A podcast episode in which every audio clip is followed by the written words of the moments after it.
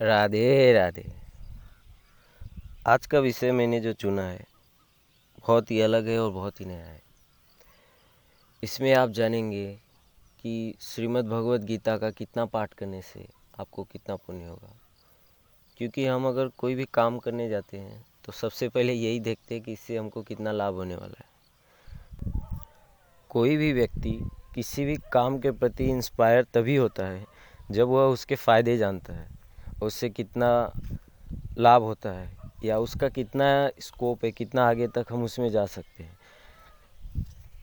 तो इस बात को ध्यान में रखते हुए मैंने आज का विषय चुना है और आशा करता हूँ ये आपको पसंद भी आएगा।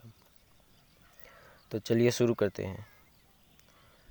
योष्टादश जपो नित्यम नरो निश्चल मानसः ज्ञान सिद्धिम सलभते ततो याति परम पदम।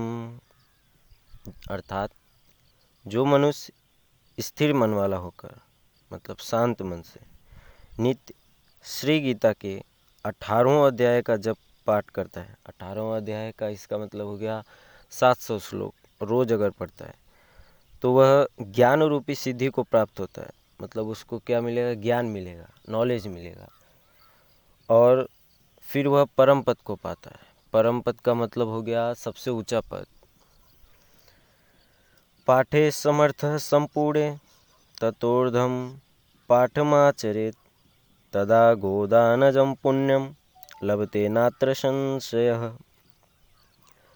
अगर वह व्यक्ति संपूर्ण पाठ करने में समर्थ हो, मतलब तो एक दिन में सात सौ श्लोक अगर वो नहीं पढ़ पाता है तो अगर आधा पाठ करे, आधा पाठ का मतलब हो गया साढ़े तीन सौ श्लोक, तो भी वो गौदान के समान, मतलब गाय को दान देने से जो पुण्य होता है। ज़्यादातर गौदान तभी होता है जब किसी की मृत्यु होने वाली रहती है। अगर वो व्यक्ति किसी रोग से ज़्यादा ग्रस्त है, तड़प रहा है और उसकी मौत नहीं हो पा रही है, तो उसके घर वाले क्या करते हैं? गौदान करते हैं। गौदान करते ही उसको इतना पुण्य मिल जाता है कि वो इस कठिन परिस्थिति से छूट जाता है। मतलब ये जो दर्द वाला समय रहता है छूट जाता है। तो इतना पुण्य होता है अगर कोई व्यक्ति आधा पाठ करे श्री गीता का, इसमें कोई संशय नहीं है। त्रिभागम पठमानस्तु गंगा स्नान फलम लभेत, षडशम जपमानस्तु सोमयाग फलम लभेत। तीसरे भाग का पाठ करे। तीसरा भाग का मतलब हो गया लगभग एक सौ अस्सी श्लोक। तीसरे भाग का अगर कोई पाठ करता है तो गंगा स्नान फल प्राप्त करता है। और छठवें भाग का पाठ करें, छठवा लगभग पचास के आसपास पाठ करें तो सोम योग का फल प्राप्त होता है उसे। एकाध्यायम तु यो नित्यम पठते भक्ति संयुतः रुद्र लोकम वापनोति गणो भूत्वा वसेत चिरम।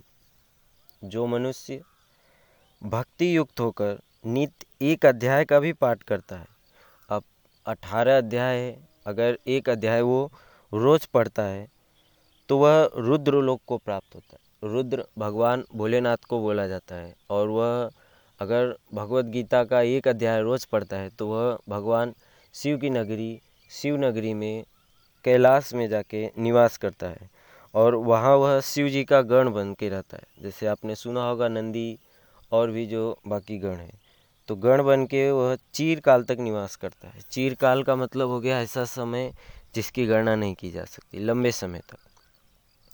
अध्याय श्लोक पादम व नित्यम यह पठते नरः सहयाति नर्ताम यावन मंतवंतरम वसुंधरे।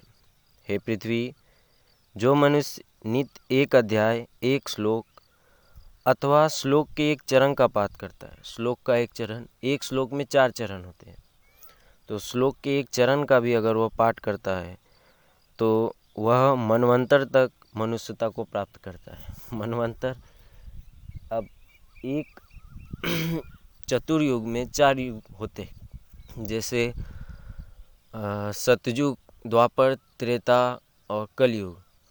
तो ऐसे चार युग को मिला के एक चतुर्युगी होता है। और इकहत्तर सेवेंटी वन सेवेंटी वन ऐसे चतुर्युगी को मिला दिया जाए तो उसको बोलते हैं एक मनवंतर। तो इतने साल तक, इतने वर्ष तक वह मनुष्य बना रहता है।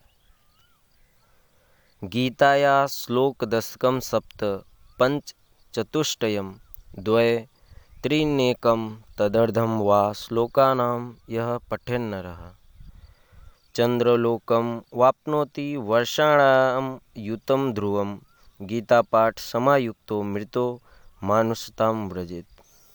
जो मनुष्य गीता के दस सात पाँच चार तीन दो एक या आधे श्लोक का पाठ करता है, अब इसमें ज़रूरी नहीं है कि वो कौन से अध्याय का कितना करता है, किसी भी अध्याय का कितना भी श्लोक अगर वह पढ़ता है, जितना मैंने आपको अभी बताया, तो वह अवश्य दस हज़ार वर्ष तक चंद्रलोक को प्राप्त होता है। चंद्रलोक मोन वहाँ पे जाता है वो, और दस हज़ार साल तक वहाँ पे वह रहता है। गीता के पाठ में लगे हुए मनुष्य की अगर मृत्यु होती है, मतलब कोई व्यक्ति अगर गीता पढ़ ही रहा है और उसी समय अचानक से कुछ हो जाए उसको और उसके प्राण निकल जाए, तो वह किसी भी मनुष्य के अलावा किसी भी योनि में, छोटे बड़े जीव जंतु किसी भी योनि में उसका फिर से जन्म नहीं होता।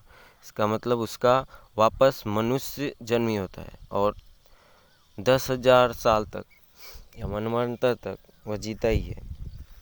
तो ये रहा आज का हमारा विषय, जितना आपको बताया।